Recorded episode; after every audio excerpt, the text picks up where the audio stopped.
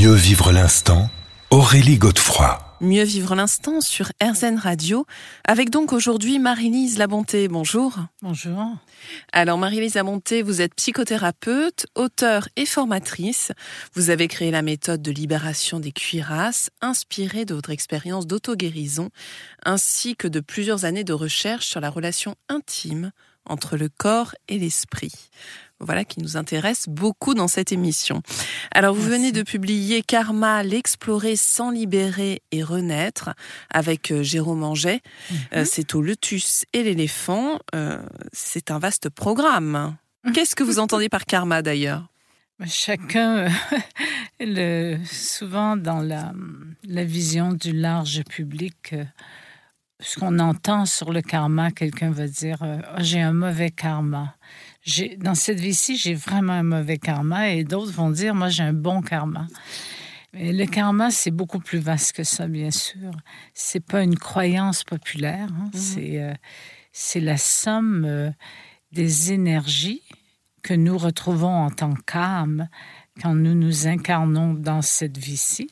Mm-hmm. Des énergies qui euh, ne sont pas nécessairement réglées ou transformées ou accueilli même par la personne qui euh, va grandir dans cette vie-ci et qui, euh, si la personne refuse par exemple son karma, euh, se bat contre certaines épreuves qu'elle rencontre dans cette vie-ci qui vont l'aider à se connaître mieux. Mais si, au contraire, l'individu dit non, moi, je veux rien savoir, donc la force karmique qui repose tout autour de nous va s'accentuer plus nous grandissons en âge. Mhm.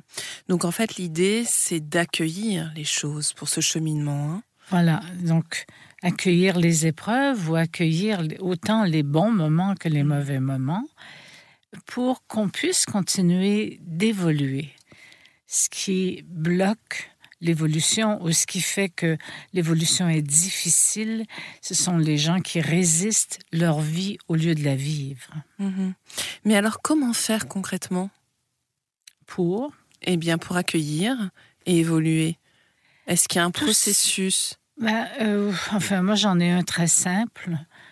Euh, tout simplement c'est d'accepter euh, que je vis cette vie et que je vis les événements de cette vie. Donc, c'est vraiment une attitude d'accueillir le moment présent. Mhm. De lâcher prise aussi, peut-être? Oui, c'est d'aller à contre-courant de sa vie. Oui.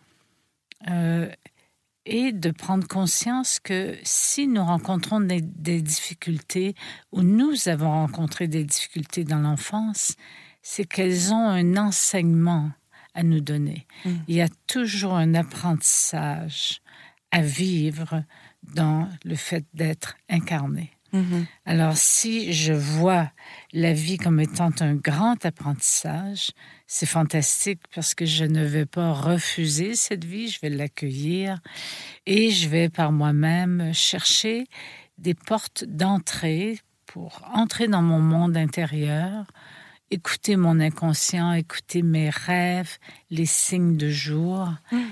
Et euh, pour mieux me connaître, parce que le but, c'est connais-toi toi-même. Bien sûr, ah oui, on en revient à l'Antiquité. C'est hein. ça, exactement. Alors, vous avez évoqué un point qui me semble essentiel, c'est euh, l'enfance.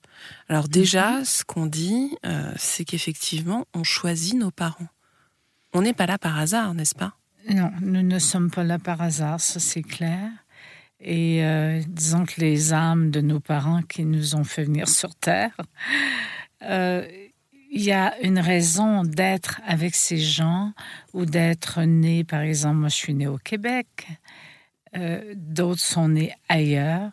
Il y a une raison d'être entouré d'une culture, d'une société et surtout d'un système familial qui, dès la toute petite enfance et même dans le ventre de la mère, nous influence. Mmh mmh et donc, cette influence, c'est important quand nous sommes en âge de la contempler, de cesser de la subir et de se dire qu'est-ce que j'apprends de ces parents qui m'ont transmis certaines souffrances? C'est ce qu'on va avoir dans quelques minutes, Marie-Lise Labonté.